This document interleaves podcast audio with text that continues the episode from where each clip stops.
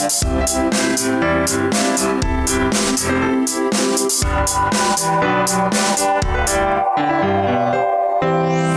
podcast Volavka? Letom medzi českým a slovenským svetom.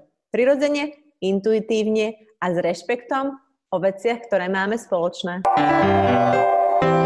Mojou dnešnou hostkou je Vladimíra Marcinková, poslankyňa parlamentu za stranu za ľudí.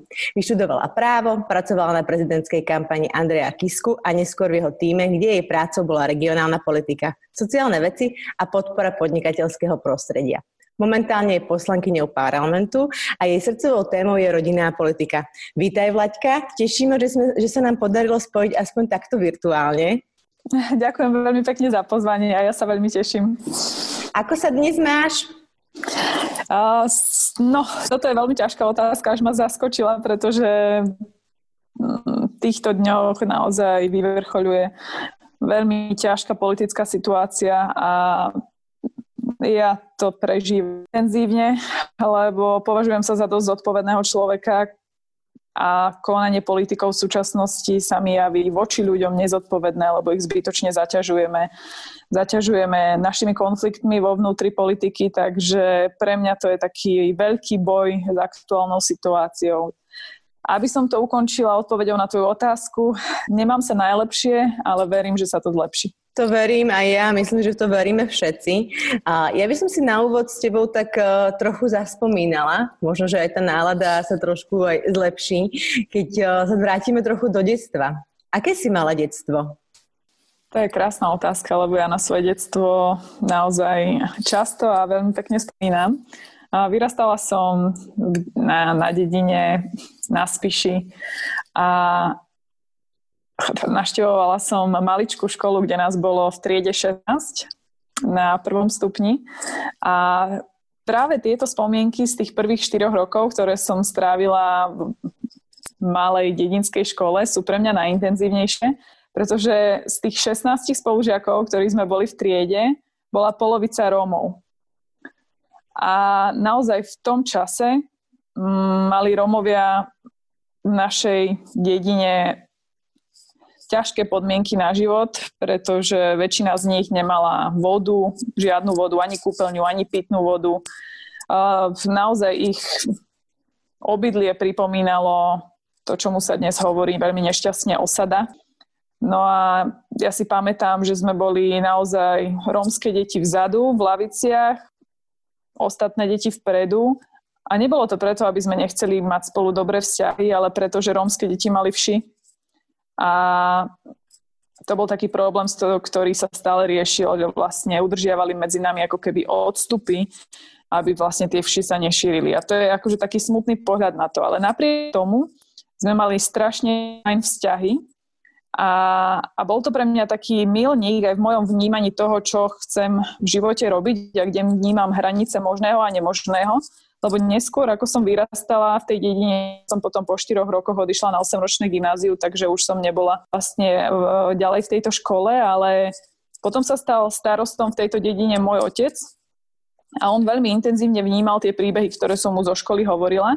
A naozaj on ma vždy bral ako takého parťaka, takého malého dospeláka, že nikdy sa na mňa nepozeral ako na dieťa a videla som, že má úprimný záujem proste riešiť to, čo som mu opisovala, čo sa dialo v tej našej škole a ako sme proste tam boli od seba 2 metre len preto, že vlastne tie rómske deti nemali vodu a nevedeli sa zbaviť tých vší. No a on sa začal tej rómskej problematike veľmi intenzívne venovať a veľmi úspešne naozaj zožal v tom aj medzinárodné hodnotenia a dnes vlastne nie je v našej dedine nikto, kto by nemal kúpeľňu, nemal pitnú vodu. Rómske deti navštevujú stredné školy, vysoké školy, máme tam dokonca lekárku Rómku. Čiže proste za 20 rokov od toho, čo ja spomínam na svoje detstvo a naozaj to bolo to bolo detstvo, ktoré možno ešte dnes žijú mnohé deti vlastne v rámci vidieka. A, a sledovať ten posun, že čo všetko sa dá spraviť naozaj usilovnou prácou a, a búraním tých stereotypov, stávaním mostov medzi ľuďmi namiesto toho, aby sme ich oddeľovali nejakými hraničnými vyjadreniami a múrmi, to bolo pre mňa niečo neskutočné a niečo, na čo som doposiaľ veľmi, veľmi hrdá. Takže možno odtiaľ tá moja úprimná snaha dokázať aj v politike, že nie všetko, čo sa nám teraz zdá nemenné, musí nemenné ostať.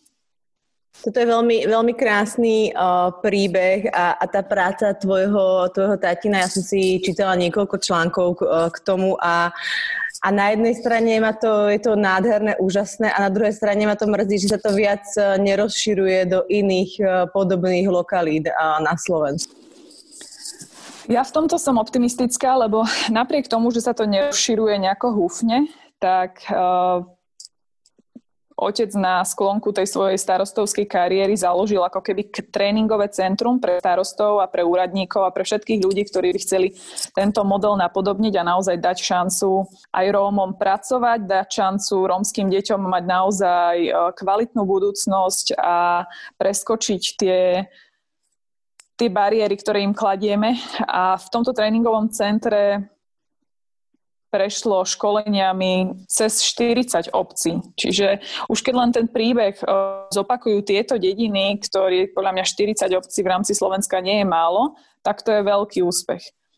A ja si naozaj želám, aby to tréningové centrum akože bolo takým, takým miestom, kde všetci tí, ktorí majú otvorenú myseľ a nepozerajú sa na svet čierno-bielo, ale hľadajú, hľadajú cesty, ako spájať aby sa tam naďalej stretávali a aby sa nám podarilo to číslo 40 navýšiť o ďalšie desiatky, lebo 40 je viac ako nula.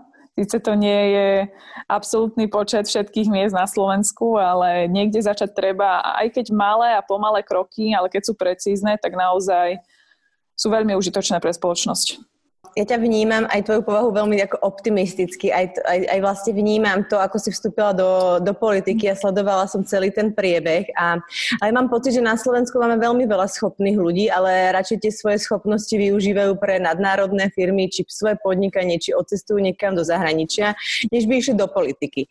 A pretože politika má u nás zlé meno, má v podstate takú nálepku niečoho nečestného. Prečo si sa práve ty rozhodla vstúpiť do politiky a riešila, či na narážala si na začiatku na tieto predsudky o politikoch, napríklad vo svojom okolí? Toto je skvelá otázka, lebo presne to je niečo, čo ma v tej politike skľúčuje. Samozrejme, že mi nie je ukradnuté, keď sa niekto vyjadruje o politikoch ako pomaly je politikom povedať, že si politikom je ako nadávka. Naozaj vnímam, že to má veľmi silnú negatívnu konotáciu u ľudí a mňa to, mňa to ťaží, lebo ja naozaj dávam v tej mojej politickej práce veľa úsilia, robím to poctivo, môjim životným krédom je čisté svedomie, naozaj zaspávať a vstávať s tým, že robím všetko najlepšie podľa mojich zásad a hodnôt, ako dokážem Takže mňa to naozaj uráža, že aký čierny mrak sa drží nad tou politikou, ale chápem, že historicky máme skúsenosť s mnohými politikmi, ktorí zneužili a zneužívajú svoje postavenie, svoju moc. A, a tento rozmer problému si uvedomujem. Na druhej strane som si povedala, že ja som si nikdy v živote nevyberala tú ľahšiu cestu. Byť politikom na Slovensku vnímam ako ťažšiu cestu pre mňa, ako človeka, ktorý predtým pôsobil v zahraničí, mám eh, dobre vysokoškolské vzdelanie, mala som zaujímavé pracovné ponuky, ktoré boli aj dobre ohodnotené, čiže keď som sa rozhodovala medzi tým, či ísť touto cestou eh, biznisu a naozaj také nejaké možno väčšej finančnej istoty, a, ale nie úplne dosahu na to, čo sa deje na verejnosti, tak ma to nepresvedčilo a nenadchlo tak ako politika. Lebo ja v tej politike aj napriek tomu, že sa cítim, že náražam na limity toho, čo by som chcela robiť a toho, čo môžem robiť.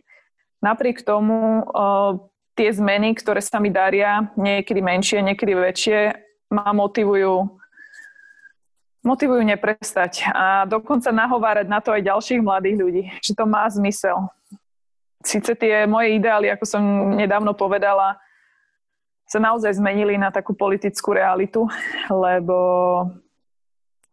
keď som si prácu politika ešte predtým v rámci kampane predstavovala ako prácu takého stavbára, takého budovateľa, ktorý proste má predstavu o tom, čo chce postaviť a krôčik po krôčiku to stavia, až napokon proste z toho vzíde nejaká moderná a fungujúca spoločnosť bez chýb, tak toto bol veľmi taký snílkovský pohľad. Ja sa momentálne cítim posledný rok skôr ako hasič, než nejaký budovateľ.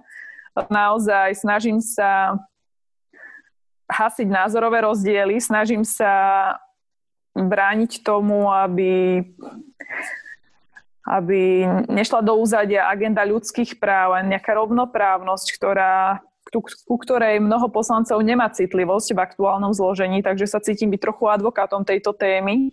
A tiež by som si mohla povedať, že som tam v menšine, keď to poviem otvorene, treba v rámci liberálnych hodnôt, že som tam v menšine, ale to neznamená, že teraz sa vzdám a odídem a nahrám tomu druhému názorovému krídlu len preto, lebo ten boj je ťažký aj keď je ťažký, tak ja by som chcela, aby bol môj príbeh možno motiváciou pre ďalších, ktorí ma chcú nahradiť, alebo možno ktorí sa chcú aj pridať, neviem. Neviem teraz časovo ohraničiť, e, ako dlho budem ja v politike, ale veľmi by som si želala, aby ľudia, ktorí sa pozerajú na politiku podobne, mladí ľudia, aby naozaj skočili tú rybičku do, do tohto neznámeho prostredia a, a skúsili to.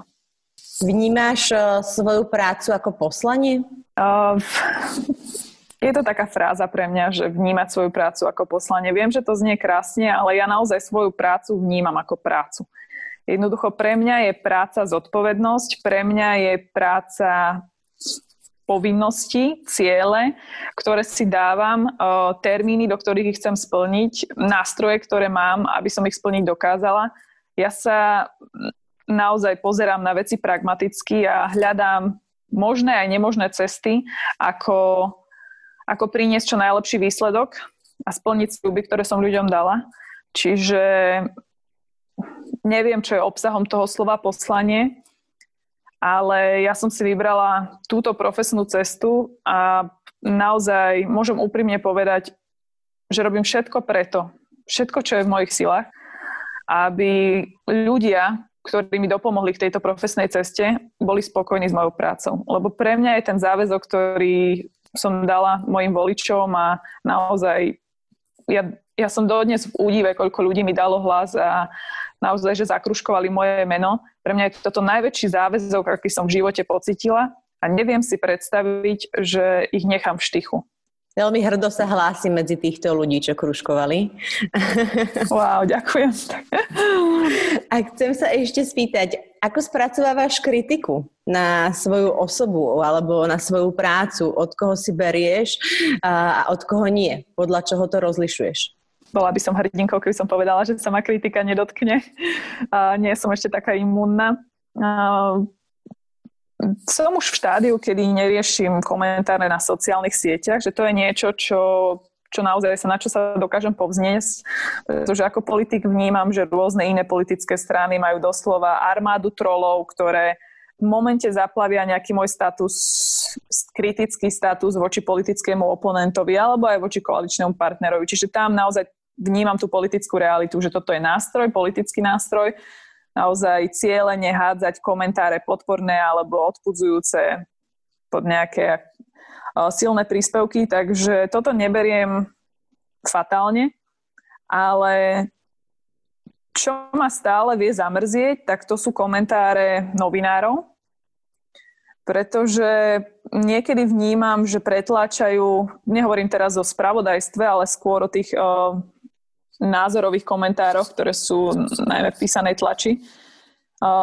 Tam často vnímam, že sú vo svojich názoroch tvrdohlavy a už predtým, ako dajú respondentovi šancu alebo keď komentujú nejakú politickú situáciu bez ohľadu na fakty a bez ohľadu na to, na tú aktuálnu situáciu už sú vopred rozhodnutí, čo chcú napísať. Majú nejaký svoj postoj, majú nejaký, nejaký svoj prúd názorový, v ktorom sú konzistentní a nie sú ochotní pripustiť akékoľvek odchýlky aj napriek tomu, že realita, realita je iná. Čiže tam naozaj tie komentáre ma vedia zamrzieť, keď sú príliš subjektívne. A potom taká druhá rovina je kritika mojich blízkych spolupracovníkov. Ja som tímový človek naozaj veľmi ma zaujíma, čo si o mojich krokoch myslia ľudia, s ktorými spolupracujem, radím sa s nimi. A tiež ma niekedy mrzí, keď, keď nenájdeme názorovú shodu a vidíme veci inak. Takže aj keď ja som človek, ktorý, ktorý samozrejme má svoj rozum a má svoje hodnoty, absolútne vždy sa snažím dosiahnuť koncenzus. Nie som v tomto tvrdohlava. Takže ak sa ho nedarí dosiahnuť, tak ma to veľmi mrzí. Ty máš malú cerku. Koľko má mesiacov? Včera mala 6. Aj.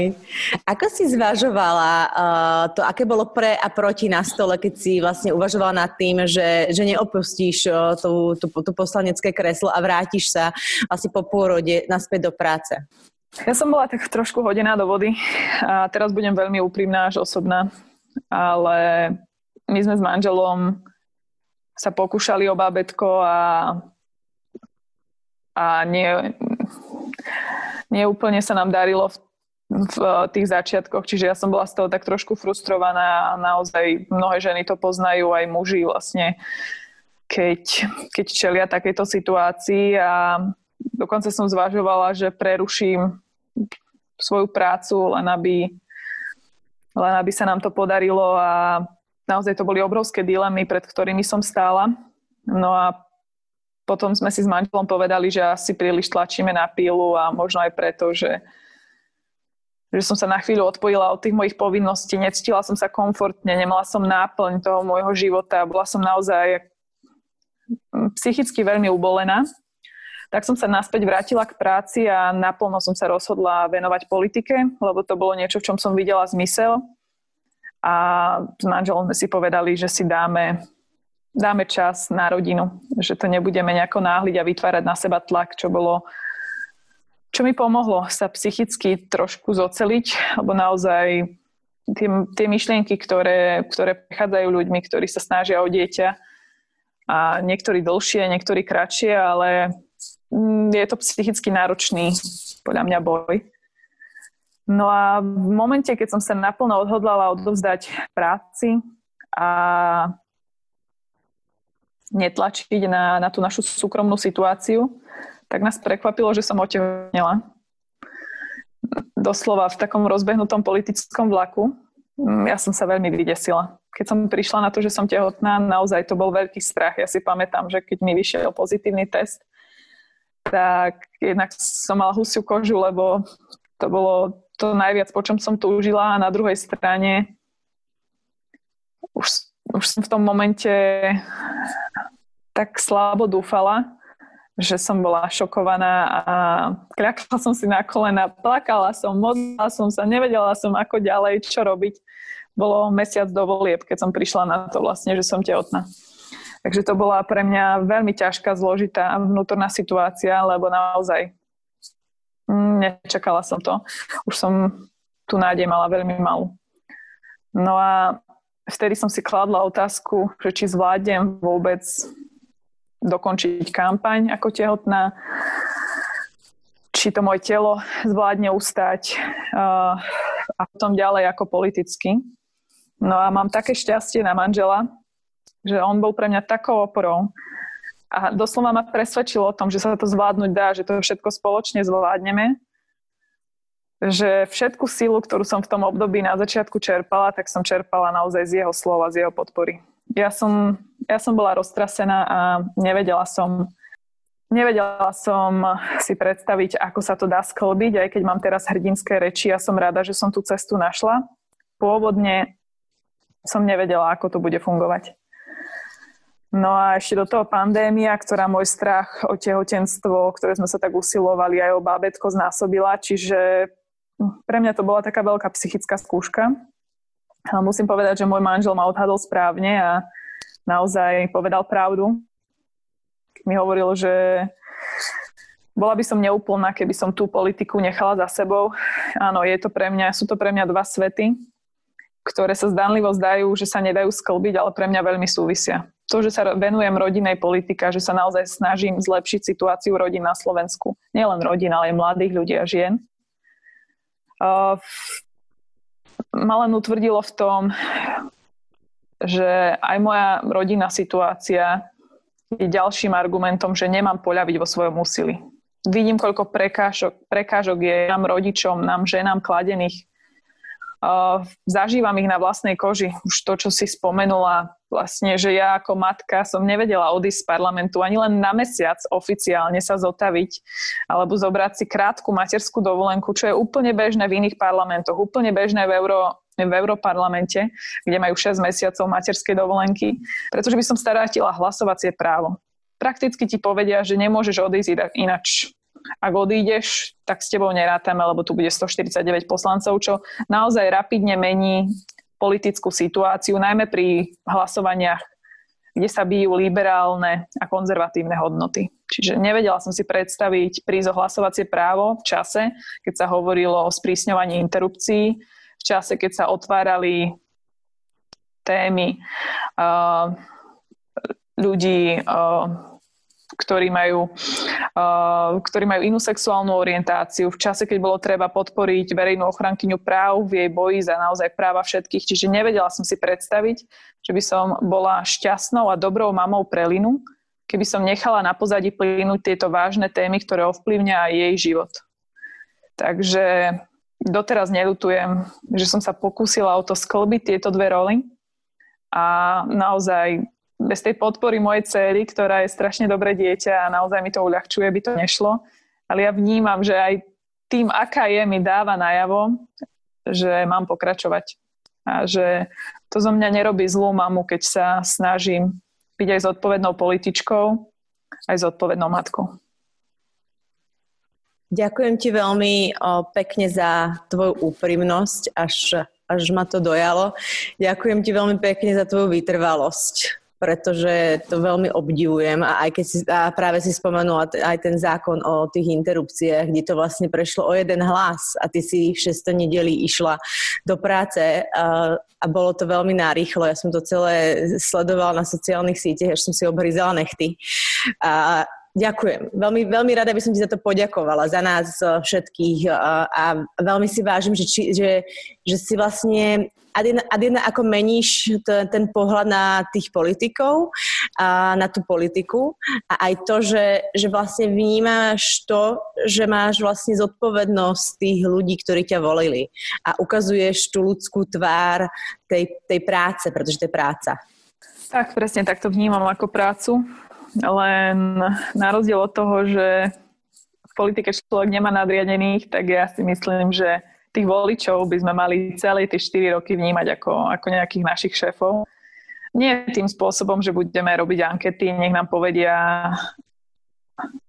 v ankete, čo chcú a čo nechcú. Tomu neverím, lebo ja som presvedčená, že keď do mňa niekto vložil vložil dôveru, dal mi svoj hlas, tak dôveruje aj môjmu správnemu úsudku a rozhodnutiu, keďže v politike mnoho vecí Eh, nie je úplne viditeľných návonok a naozaj často zohľadňujeme v rámci našich rozhodnutí aj iné dilemy, ktoré vo vnútri politického boja vyvstanú. Takže toto je podľa mňa cesta, ale naozaj tým, tým nadriadeným celé 4 roky nesmie byť túžba pomoci, žiadna funkcia, ani aj anketa obľúbenosti alebo hitparáda toho, že kto je momentálne najdôvodnejší politik, ale proste tá zodpovednosť voči voličom. Ja si úplne uvedomujem, kto sú moji voliči, aká cieľová skupina, čo odo mňa vyžadujú v politike presadzovať a neviem garantovať, že sa mi to podarí splniť vždy, ale budem sa o to byť.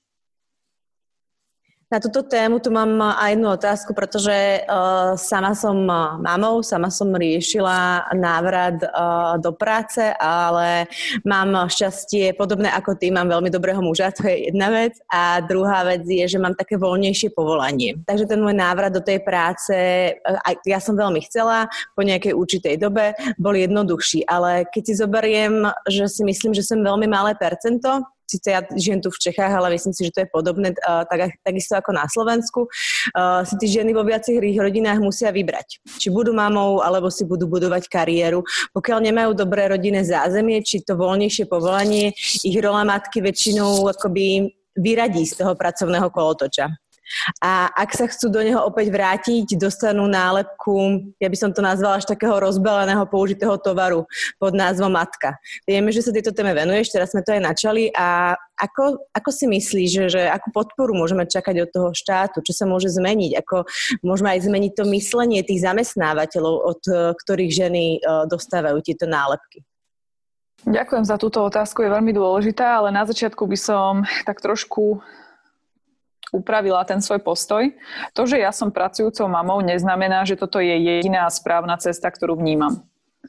Ja absolútne rešpektujem a povzbudzujem ženy, aby, aby nešli do práce, ak to tak necítia. Ak majú doma podporu muža, ak sú, naozaj majú ten finančný vankuš, ktorý, ktorých nenúti ísť do práce, nemajú vnútorné nejaké nastavenie, že, že to potrebujú čo najskôr, ktoré iné ženy majú, ale nie každá ho musí mať, je absolútne v poriadku, keď sa žena rozhodne byť doma s dieťaťom rok, dva, tri.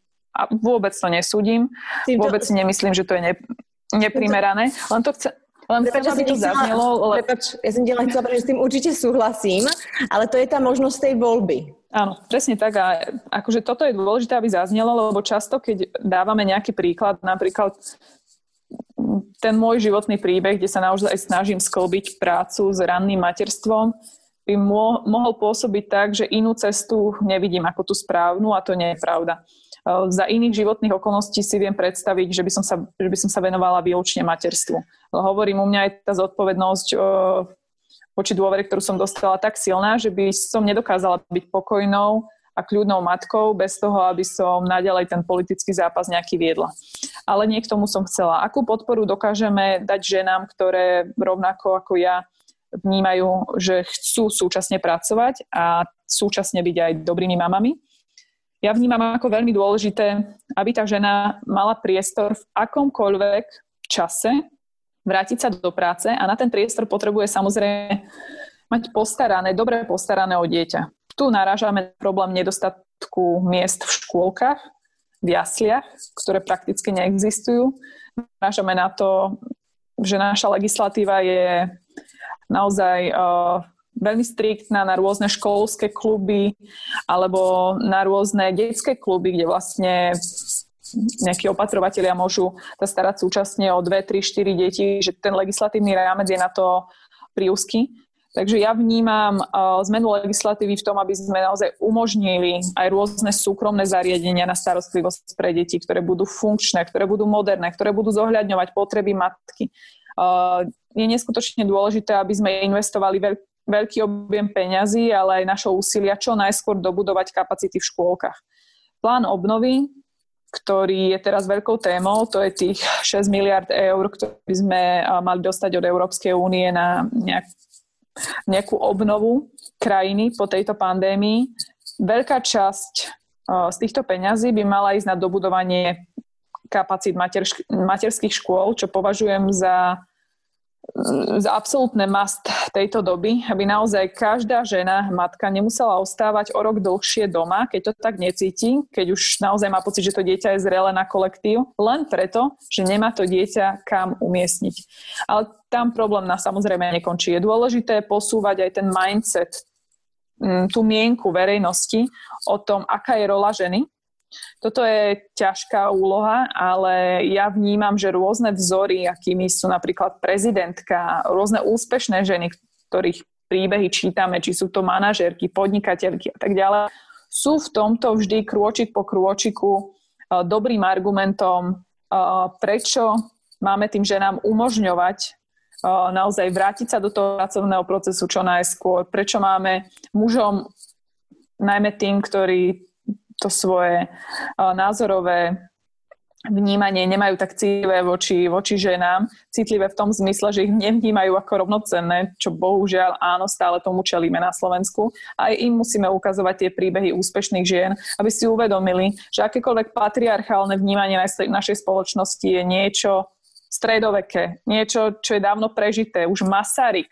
pred vyše 100 rokmi proste vnímal že ženy majú mať volebné právo, vnímal, že proste ženy sú absolútne uh, kľúčovou súčasťou spoločnosti, povzbudzoval ich v tom, aby sa zapájali do verejného života, vnímal ich ako budúcnosť politiky budúcnosť povolaní, ako treba učitelia, právnici a tak ďalej, ktorí v, v tom čase, a podľa mňa by to malo byť aj dnes tak, sú budovateľmi tej kvality a obyvateľstva, takže on naozaj do žien vkladal veľkú dôveru a hovoril o ženách ako o budúcnosti našho národa a ja si myslím, že toto si musíme pripomínať. Ja nechcem do žiadnej uh, zlej pozície dostať mužov, ale muži majú prirodzene už z toho, v akých stereotypoch žijeme, naozaj uľahčenú cestu, či pracovným životom, alebo spoločenským životom. My ženy narážame na stereotypy, prekážky a preto je dôležité povzbudzovať sa navzájom, ale štekliť aj tých chlapov, aby nám v tom povzbudení pomáhali. Aby aj oni vo vnútri medzi sebou naozaj nahlodali ten obraz ženy, ktorá, ktorá na, už od útleho veku akože nemôže kopať do futbalovej lopty, lebo je to chlapčenský šport. Proste nie. Tieto stereotypy ženskosti a mužko, muž, mužskosti sú niečím, čoho sa musíme zbaviť, lebo tým okliešťujeme možnosti každého jedného človeka v našej spoločnosti. Úplne s tebou súhlasím. Teraz sme prebrali jednu veľkú časť a to je práca. A tá vlastne tvoja práca v podstate, tá politika, alebo aj v podstate celý náš slovenský štát stojí alebo je postavený na demokracii. Čo pre teba znamená demokracia? Ja som veľkým fanúšikom demokracie. Um, medzi politikmi sa často vtipkuje na túto tému. Vtipkuje sa o voľbách. Mám pocit, že hneď ako sa dozvedia volebný výsledok, tak mnohí, mnohí povediať zosmiešňujú ten, tú svoju masu voličov už len tým, ako, ako arogantne sa potom chovajú tie ďalšie 4 roky. Čiže toto je pre mňa taký výsmech demokracie, pretože ja neviem, čím to je a nemyslím si, že som jediná, ktorá to tak vníma, ale pre mňa vidieť tie tisíce krúžkov, ktoré som treba ja dostala vo voľbách, na druhý deň som cítila obrovskú ťarchu, ale v tom dobrom slova zmysle. Ja som cítila obrovskú ťažobu, že ja teraz nesiem dôveru týchto 15 tisíc ľudí a, a ja musím každý jeden deň robiť všetko preto, aby proste to neuľutovali. No a keď niekto nesie dôveru 100 tisíc ľudí a je schopný uprednostniť svoje vlastné nejaké osobné alebo emočné pochody, konflikty a čokoľvek iné, len preto, lebo sa to v ňom odohráva bez ohľadu na to, ako získal dôveru od tých svojich ľudí, tak to sa mi zdá zodpovedné. Takže pre mňa je demokracia zodpovednosťou. A ja tú ťarchu tej demokracie, tú ťažobu, ktorú ona dáva na tých vyvolených, na tých naozaj ľudí, ktorí zastupujú ďalších, ja ju cítim.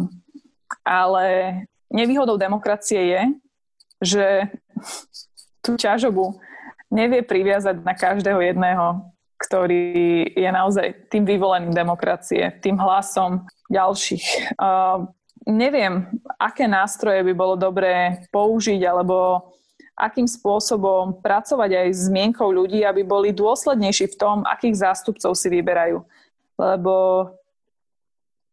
ak budeme tak malo nároční a aj v budúcnosti naše volebné nastavenie alebo našu volebnú účasť ovplyvní nejaké krátke video alebo nejaký marketingový slogan na billboardoch a nie životný príbeh daného politika, jednotlivca alebo jeho dlhoročná snaha o niečo, tak tej demokracii budeme dávať facku z dola.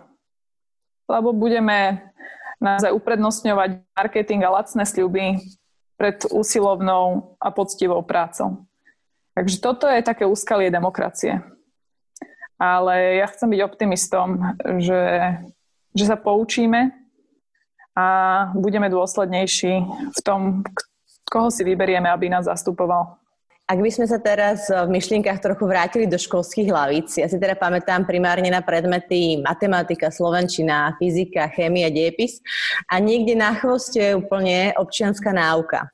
Pritom podľa mňa práve tento predmet je jeden z najdôležitejších pre zachovanie demokracie a výchovy občanov. Prečo to tak je? Myslíš si, že politici nechcú uvedomelých a budúcich voličov a občanov? A nie je to možno odpoveď na tú tvoju otázku, že nevieš, ako toho občana, uh, aby si správne zvolil? Nie, nie je odpoveď o vzdelanie? Položila si, si si otázku a veľmi dobre si si na ňu odpovedala. Áno, vzdelanie je cestou Vzdelanie je cestou ku kultivovanej a lepšej spoločnosti. Ja nechcem byť kritikom našej vzdelanostnej úrovne vôbec. Myslím si, že Slováci sú veľmi šikovní a naozaj múdri ľudia, ale ako keby sme zleniveli v, v poslednom období, to si všímam a k tomu som kritická, lebo hľadáme jednoduché riešenia na zložité problémy, veríme skratkám, ktoré podľa mňa ani v bežnom živote neexistujú a asi veľkým nástrojom tohto zjednodušeného uvažovania sú sociálne siete. Kedy väčšinu vecí, ktoré tam čítame, považujeme za pravdu a vôbec to tak nemusí byť. Uh, nie sme ochotní vlastne dohľadávať pravdu a analyzovať veci. A to je pre mňa niečo, čo áno, toto semienko tej zvedavosti a trpezlivosti hľadať pravdu a nenechať sa zmanipulovať, treba zasiať v školských hlaviciach, ale je to niečo, čo treba, k čomu treba motivovať aj ďalšie generácie. Takže to školstvo sa javí ako začiatok budovania naozaj zodpovedného občana, ktorý má otvorenú myseľ a naozaj uh, neuverí všetkému, čo sa dočíta a hľada pravdu, ale tam to nekončí. A tá občianská náuka je, je pre mňa nevyužitá šanca. Nevyužitá šanca, ktorú máme v rámci školského systému, ale je tam toľko premenných, že skôr ako by som povedala, že čo majú učiť v rámci tejto občianskej náuky, chcem vidieť, kto to bude učiť. Lebo ak tí učiteľia nebudú presvedčení o tom, čo učia, nevlajú túto nádej do, do, svojich žiakov. Že v tomto momente sa mi kľúčovejšie ako reformovanie školstva javí reformovanie našej verejnej mienky. Naozaj trpezlivé vysvetľovanie ľuďom od tých najmladších po tých najstarších, kde je pravda, ako ju nájsť, ako neuveriť zlomyselným sľubom, ako sa dožadovať kvalitnejšieho verejného priestoru. Akože toto je pre mňa vec, ktorá sa nedá uchopiť a znie to akože strašne frázovito a nedá sa to položiť do zákona, do paragrafov, nedá sa to spraviť jednoducho, ale to je niečo, na čo musíme pracovať. A kto by na to mal pracovať? Jednak politici, lebo my máme priestor aj byť v politických diskusiách, mať dokonca prime time v, na televíznych obrazovkách, máme sociálne siete, ktoré sú silné. Ale takisto aj ďalší mienkotvorní ľudia, ako sú umelci, ako sú vedci, ktorí niekedy rezignujú na tú svoju funkciu posúvať tú názorovú osvetu dopredu, lebo sú znechutení aktuálnou situáciou. A ja ich chcem povzbudiť, aby ten svoj naozaj silný hlas nepotláčali, ale využívali na kultivovanie a skultúrňovanie nás všetkých. A ako vidíš zapojenie občanov? Mimo, mimo to, že idú voliť, ako by mali strážiť tú demokraciu? Zapojiť sa? Uh, ako rodič to vnímam ako veľkú úlohu výchovy, aby sme už naše deti učili že keď sa pozerajú na lavičku v parku, ako ju tam niekto ničí, alebo sa k tej lavičke nespráva dobre, tak by si mali uvedomiť, že tú lavičku zaplatili aj ich rodičia zo svojich príjmov, lebo ich rodičia platia dane, ich rodičia chodia do práce a jednoducho časť z tých peňazí dávajú do spoločnej kasy, aby sme mohli mať na uliciach hlavičky, aby sme mohli mať vyasfaltované cesty, aby, aby mohli mať deti lepšie školy. A to je niečo, čo si aj my, my ostatní neuvedomujeme, že aj keď nám tie peniaze odchádzajú z výplatnej pásky predtým, než ich reálne vidíme, tak tie dane nie sú malé, ktoré každý z nás platí a my by sme mali vyzývať už, najmla, už tie najmladšie generácie k tomu, aby sa pýtali, na čo sú míňané spoločné peniaze v štáte. aby cítili, že to sú naše peniaze, že to nie je nejaký virtuálny balík čísel, že to je niečo, na čo sa my všetci skladáme. A ja mám pocit, že keby sme toto vliali do našich detí, do všetkých detí, tak tie deti by si nedovolili ničiť lavičku, ktorú aj ich otec a mama zaplatili, tak uh, tie deti by si nedovolili uh, ničiť nejaké verejné priestranstvo alebo škodiť. Uh, takže tú spoluzodpovednosť a takú tú reálnu spoluzodpovednosť uh, si viem predstaviť len takýmto naozaj pragmatickým vysvetľovaním toho, že verejné financie nie sú oddelené od občanov. To sú peniaze, na ktoré sa všetci skladáme každým jedným výdavkom, ktoré máme. A ja to tak vnímam. Preto ma naozaj zaujímajú všetky kapitoly nášho rozpočtu a dokážem sa v tom vrtať proste dlhé hodiny, lebo vnímam to, že aj ja tým balíkom daní, ktorý každý rok platím a nie je malý, chcem vedieť, kde tieto peniaze štát investuje a ako ja ako politik môžem dohliadnúť na to, aby boli investované. Presne v to, čo si spomenula v prospech, v prospech lepšej vzdelanostnej úrovne, v prospech lepšej rodinnej politiky, v prospech naozaj užitočných vecí. Aká je tvoja vlastná definícia úspechu a čo považuješ za svoj najväčší úspech za posledný rok? O úspechoch sa ťažko hovorí. A nechcem vyznieť prehnane skromne, ja skromná nie som, ale, ale veľmi, veľmi nemám rada, keď sa ľudia chvália sami. Za svoj najväčší úspech považujem to, že dokážem ísť príkladom tým ženám, ktoré možno rovnako ako ja nemajú v tom rannom materstve na výber a jednoducho musia sklbiť viaceré role. Či už je to pracovná rola, alebo proste rola manželky, matky, podnikateľky, političky, manažérky. Pre mňa je najväčším úspechom to, že dávam signál, že je to možné lebo pre mňa je to naozaj doposiaľ akože najväčšia výzva a som hrdá na seba, ako sa mi ju darí zvládať. Aj keď častokrát padám na konci dňa proste úplne od únavy do perín, tak necítim sa, že by som zlyhala ako mátka. Považujem sa naozaj za veľmi snaživú mamu, ktorá číta všetky príručky, uh, príručky o tom, ako byť uh, Montessori odborníkom, príkrmovým odborníkom, zdravotným odborníkom na všetky vývojové fázy svojho dieťaťa.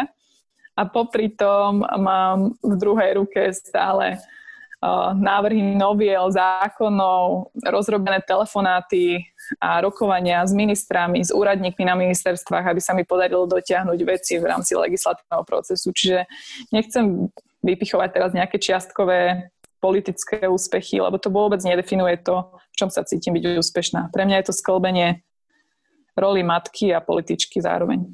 Chcem sa ťa ešte spýtať, za aké tri veci si bola včera vďačná. Pýtam sa včera preto, pretože my si teraz spolu telefonujeme do, do obeda po desiatej, takže ešte nemáš ten deň keby za sebou, ale ak sa tak zamyslíš, za aké tri veci si bola včera vďačná? Uh, bola som veľmi vďačná za múdrosť môjho manžela, ktorý sa na veci pozerá úplne inak ako ja. Včera som mala naozaj ťažkú dilemu o tom, ako ďalej pokračovať v tomto politickom boji, veď No, situácia je veľmi evidentná aj na vonok. Naozaj tie vzťahy, politické vzťahy sú momentálne ťažké. No a keď som sa pýtala na môjho muža, že čo mám robiť a, a či by bolo lepšie toto alebo tamto, či by to bolo pragmatické, tak on mi hovoril, že vôbec sa na to nepozeraj pragmaticky. Akože zabudni na to, že čo by bolo uh, lepšie z toho alebo iného pohľadu Spomeň si na deň, keď si sa rozhodla, že do toho ideš, spomeň si, že či ten plámienok v tebe ešte horí, pre ktorý si sa preto rozhodla. Ak horí, nič ostatné nerieš. To mi prišlo ako veľmi múdre od neho. Povedal to v iných slovách, ja som to trošku akože spoetizovala, lebo a predsa môj muž je hokejista, takže takéto vzletlé, vzletlé výrazy nepoužíva, ale parafrazujem ho. Toto bolo jeho odkazom a pre mňa to je to je múdrosť, ktorú naozaj on dáva do tých mojich rozhodnutí. A druhá vec, za ktorú som bola veľmi vďačná včera, tak to boli korektné vzťahy, ktoré mám s kolegami. napriek tomu, že sme všetci boli v nejakej ťažkej situácii a doslova znechutení, tak namiesto toho, aby sme sa vzájomne opúšťali, tak sme sa povzbudzovali, že čo môžeme ešte urobiť lepšie. Už nikto z nás nemal optimizmus sám v sebe, tak sme vlievali optimizmus do tých okolo seba, aby sme to nejako dali ďalej. Čiže to bolo tiež pre mňa povzbudivé. A tretia vec, za ktorú ďakujem každý jeden deň, je keď zaspávam vedľa mojej liny. Nikdy sa mi ju nepodarí dať po uspaní do postielky, takže vždy je pri mne na veľkej posteli. No a keď si k nej prídem ľahnuť, tak ona sa začne šuchotať a keď jej dám svoj prst, tak ho silno zobrie a tak zaspávame. No a to každý večer vo mne spôsobuje úplne neopísateľné pocity, že mi chytí ten prst a, a chce ma cítiť blízko pri sebe. To je proste niečo, čo som nikdy predtým nepocítila a, a som absolútne najväčší fanušik materstva, aký existuje, lebo pre mňa to je ohňostroj emócií, čo mi materstvo dalo tých najkrajších naozaj. To je krásne. Čo pre teba znamená láskavosť? Láskavosť je pre mňa neustály proces snaženia sa. Ja si nemyslím o sebe, že som nejak prirodzene láskavá. Ja som skôr taká naozaj, že razantná, drzá, možno až tvrdá žena, prísna, prísna by bolo to slovo ale ja veľmi túžim byť láskavá. Túžim, aby moje rozhodnutia boli vždy láskavé k čo najširšiemu spektru ľudí. Čiže pre mňa je láskavosť neustálým snažením a takou ľudskou povinnosťou vlastne láskavosť pre mňa zahrňa aj nejaký súcit a pokoru a spolupatričnosť. A o to by sme sa my všetci mali snažiť, lebo to nás robí ľuďmi, to nás robí lepšími. A mám tu poslednú otázku na záver. Ako a kde ty nachádzaš pokoj? A možno tým aj inšpirujeme ľudí, ktorí budú počúvať tento podcast, tento náš rozhovor. Asi to bolo iné pred touto pandémiou a iné je to teraz, ale mňa to zaujíma teraz v tejto situácii, v ktorej sa nachádzaš, ako a kde nachádzaš pokoj. To je úplne najhoršia otázka, ktorú som mohla dostať, lebo ja som presný opak pokojného človeka. Pre mňa nachádzať pokoj je ešte stále veľkou výzvou a lekciou. Snažím sa o to, snažím sa samu seba vo vnútri tlmiť a naozaj to moje veľmi rýchle tempo životné, ktoré z prírodzenosti mojej povahy vyplýva, a krotiť, ale nedarí sa mi to veľmi a, a doplatila som na to aj zdravotne v minulosti, čiže pre mňa taká naozaj snaha o vnútorný pokoj a životný pokoj je ešte stále niečo, na čo nemám recept a nepoznám k tomu ešte ani cestu. Tam si nechám poradiť. Ďakujem veľmi pekne za rozhovor, Vláďka. A dodržali sme časový limit. Takže som rada, že, že, som rada, že sa nám podarilo sa spojiť. A len na záver by som chcela, ja som si to tu aj zaznačila, aby som to na, na záver spomenula a povedala tými tvojimi slovami. Ja dúfam, že ten plamienok horí a ešte dlho horieť bude. A a veľ, veľmi v to chcem veriť, že to, o čo sa snažíš, aj o to vlastne, aby si bola tým vzorom pre tých, pre tých mladších ľudí a nalákala tých mladších ľudí uh, do tej politiky, tak to sa ti podarí, ale aj, že na druhej strane ty v nej veľmi dlho zotrváš. Ďakujem ti veľmi pekne, Vlaďka. Ja vám ďakujem a mrzí ma, že nie je to to moje úplne najlepšie ja, ktoré viem ponúknuť v týchto dňoch, lebo naozaj prežívam ťažké dilemy, ale veľmi si vážim, že ste mali záujem o rozhovor a že som sa mohla takto vyrozprávať aj vašim poslucháčom. Teším sa na, na reakcie a budem vďačná za takýto rozhovor aj do budúcna. Ja sa tiež teším a môjim nejakým zámerom alebo cieľom bolo, aby z toho, z toho rozhovoru išla nádej a ja si myslím, že sa nám to podarilo. Teším sa, to je dobrá správa. Všetko dobré, držte sa. Všetko dobré. Počúvali ste podcast Volavka. Budem veľmi rada za šírenie Volavky ďalej, ak to budete posúvať svojim kamarátom, blízkym a šíriť na sociálnych sieťach. Veľmi mi to pomôže. Ďakujem za vaše spätné väzby. Nebojte sa mi napísať, čo sa vám páčilo alebo naopak nepáčilo a koho by ste chceli počuť na budúce. Ďakujem, majte sa pekne. Do počutia.